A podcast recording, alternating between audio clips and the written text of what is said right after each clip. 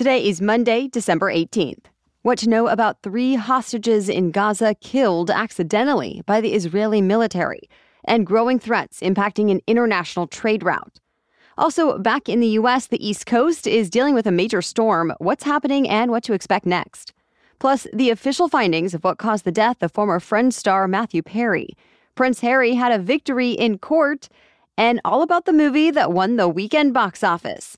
Those stories and more news to know next. Welcome to the NewsWorthy. All the day's news in around 10 minutes. Fast, fair, fun, and on the go. I'm Erika Mandy. Thanks so much for being here. You ready? Let's do this.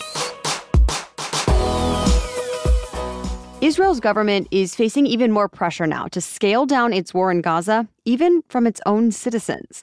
Some of Israel's closest European allies started calling for a ceasefire yesterday, and thousands of people protested in Tel Aviv over the weekend, demanding their government reach some kind of deal with Hamas to pause the fighting.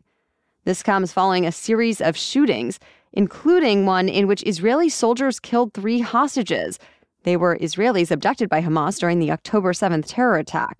The Israeli military says it was an accident, but the hostages were shirtless, showing they had no explosives, unarmed, and bearing a makeshift white flag.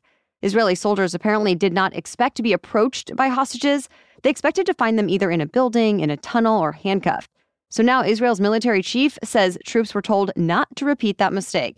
But Israeli Prime Minister Benjamin Netanyahu still says his country will fight to the end, meaning until Hamas is eliminated and unable to carry out a repeat of October 7th, when 1,200 Israelis were killed and about 240 taken hostage. And for now, the U.S. is standing by Israel in that goal. But between the hostages' death and Israel's ongoing bombardment of Gaza, the Biden administration has also warned Israel that it's starting to lose support. The rate of civilian deaths in Gaza is outpacing those in other conflict zones in the 21st century, and the humanitarian situation is growing more dire, too. The UN estimates 1.9 million people in Gaza have been displaced. Now aid groups worry the territory will soon be overwhelmed by starvation and disease. That said, a border crossing did open up yesterday between Israel and southern Gaza, and aid trucks came through. That's expected to increase the number of aid trucks moving into the Strip from roughly 100 a day to more than 300 a day. The U.S. Defense Secretary is also in Israel today, and reports say he'll be pushing Israeli officials to set clear milestones for the war. So stay tuned. The war in the Middle East keeps intensifying outside of Gaza, too. Over the weekend, the American and British militaries say they shot down 15 attack drones over the Red Sea, which is a key international trade route. They were launched from areas of Yemen controlled by Iranian-backed militants. No one was hurt and no ships in the area were damaged. But the militant group promised to keep up attacks like that until Israel ends its war in Gaza. Already, it's impacting the international shipping business, since more ships are being told to avoid the region or just pause their journey in safe waters for the foreseeable future. And that could lead to some supply chain delays. Though the U.S., U.K., France, and other countries say they're still committed to deterring the attacks as long as they need to. Well, back in the U.S., a collection of highly sensitive Russian intelligence seems to have disappeared. Several news outlets have cited sources who say a binder with classified information went missing at the end of the Trump presidency. It was apparently connected to the investigation into Russia's efforts to meddle in the 2016 American presidential election. Already, the substance of the material has been made public through a redacted version on the FBI's website. But the issue is the raw version, partly since intelligence agencies think it could reveal some of their secret sources and methods. So, to be continued. One of the most high-profile members of former President Trump's inner circle now owes a lot of money over his actions in the aftermath of the 2020 election. A jury ordered Rudy Giuliani to pay $148 million in damages for defaming two Georgia election workers when he said they rigged the 2020 election. The workers say those claims hurt their reputations, cost them jobs, and made them live in fear as they received several death threats. Giuliani has since admitted his allegations against the workers were not true, but he argued that his statements were protected by the First Amendment right to free speech. And his defense team argued he had every right to question what some people truly believe to be election fraud. During the trial, Giuliani changed his mind about speaking under oath, deciding not to. Though in the end, after hearing the jury's verdict, Giuliani told reporters he does not regret anything. And now he's promising to appeal. The East Coast has been dealing with an intense storm from Florida to New England, and it's expected to bring a lot more damage today. The storm is now moving along the northeastern coast. Winds are expected to bring down tree limbs, power lines, and outdoor holiday decorations. It could also bring flooding to millions of people in New England and possibly even more south, like in New York City. Already, people in the Carolinas are dealing with flooding since up to a foot of rain fell in some parts of the states yesterday. The day before, the worst of it was in Florida. Though there is a silver lining, at least in southwest Florida. People there have been facing drought conditions and water restrictions, heading into what's normally the region's dry season. So this could potentially help where it hasn't hurt. Oh, and heads up, if you are traveling today, you might want to double check for delays since the weather on the East Coast could end up impacting the flight schedule, at least until tomorrow. Much more news for you still ahead, but first a break for our sponsor. If you need a last-minute gift or stocking stuffer, I've got you covered. Because with Lume, you're not just giving deodorant, you're giving confidence that they're smelling fresh all day.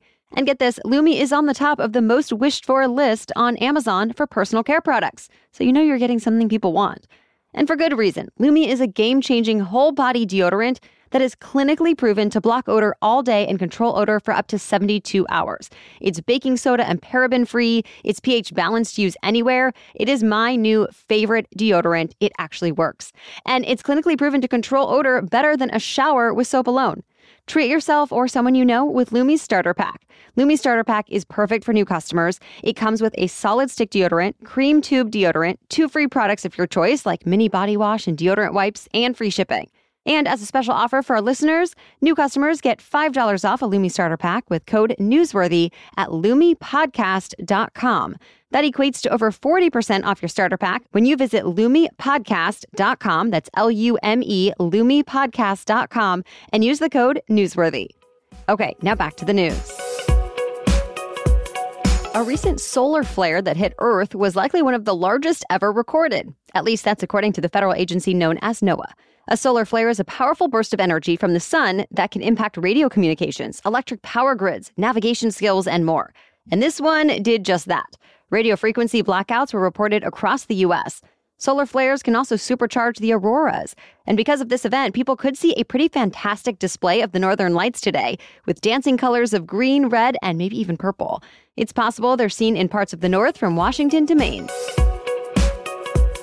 The LA Medical Examiner says it's gotten to the bottom of actor Matthew Perry's sudden death.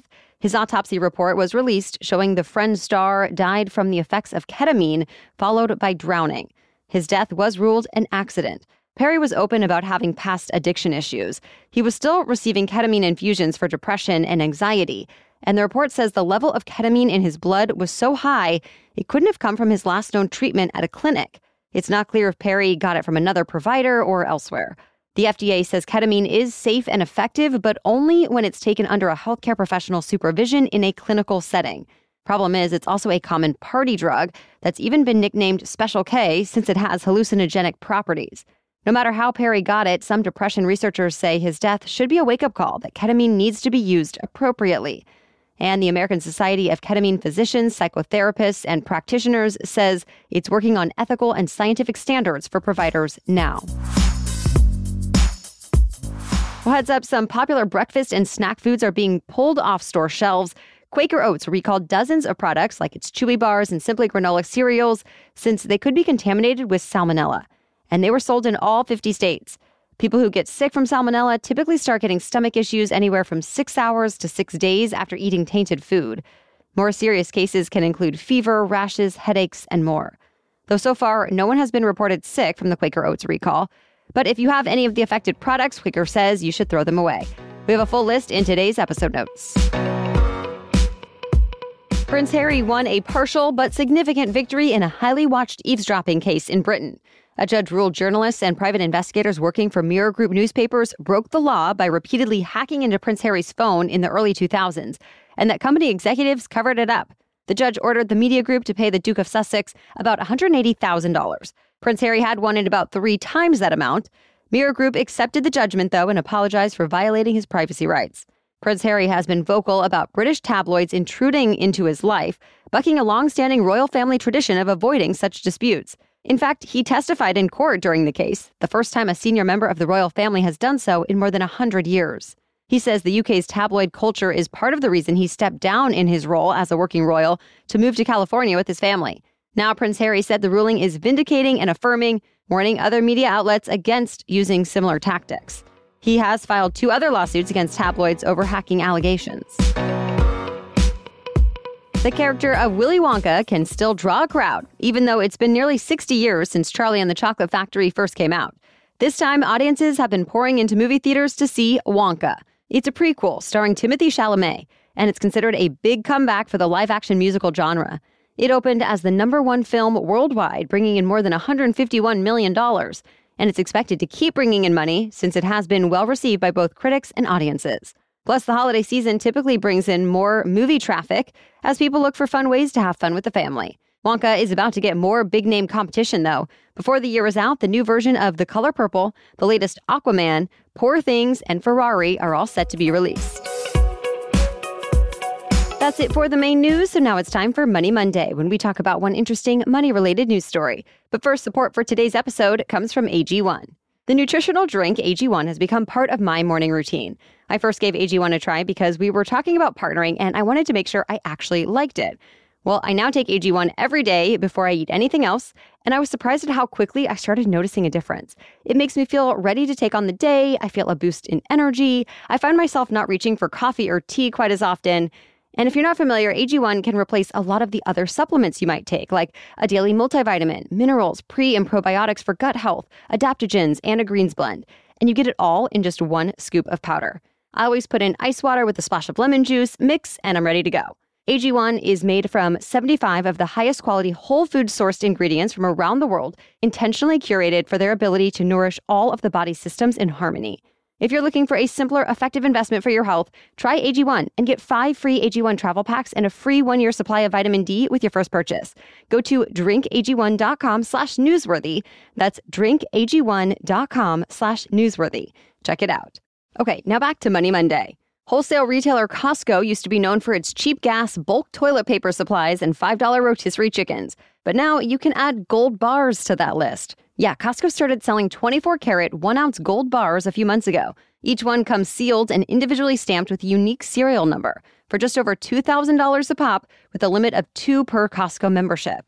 While they're now so popular, they usually sell out hours after being posted on Costco's online store. So why have these gold bars become so popular?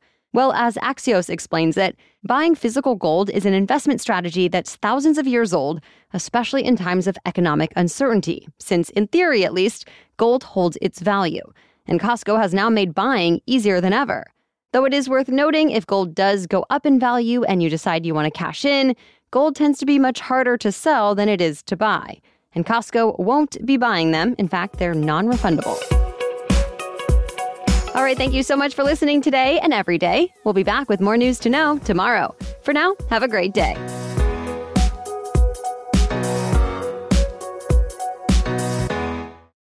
If you own a vehicle with less than 200,000 miles and have an auto warranty about to expire or no warranty coverage at all, listen up. CarShield has a low-cost, month-to-month vehicle protection plan that covers more parts than ever. Visit carshield.com/audio to find out how you could pay almost nothing for covered auto repairs. Drivers who activate this vehicle protection today will also receive free roadside assistance, free towing, and car rental options at no additional cost. Get your free quote today at carshield.com/audio. That's carshield.com/audio.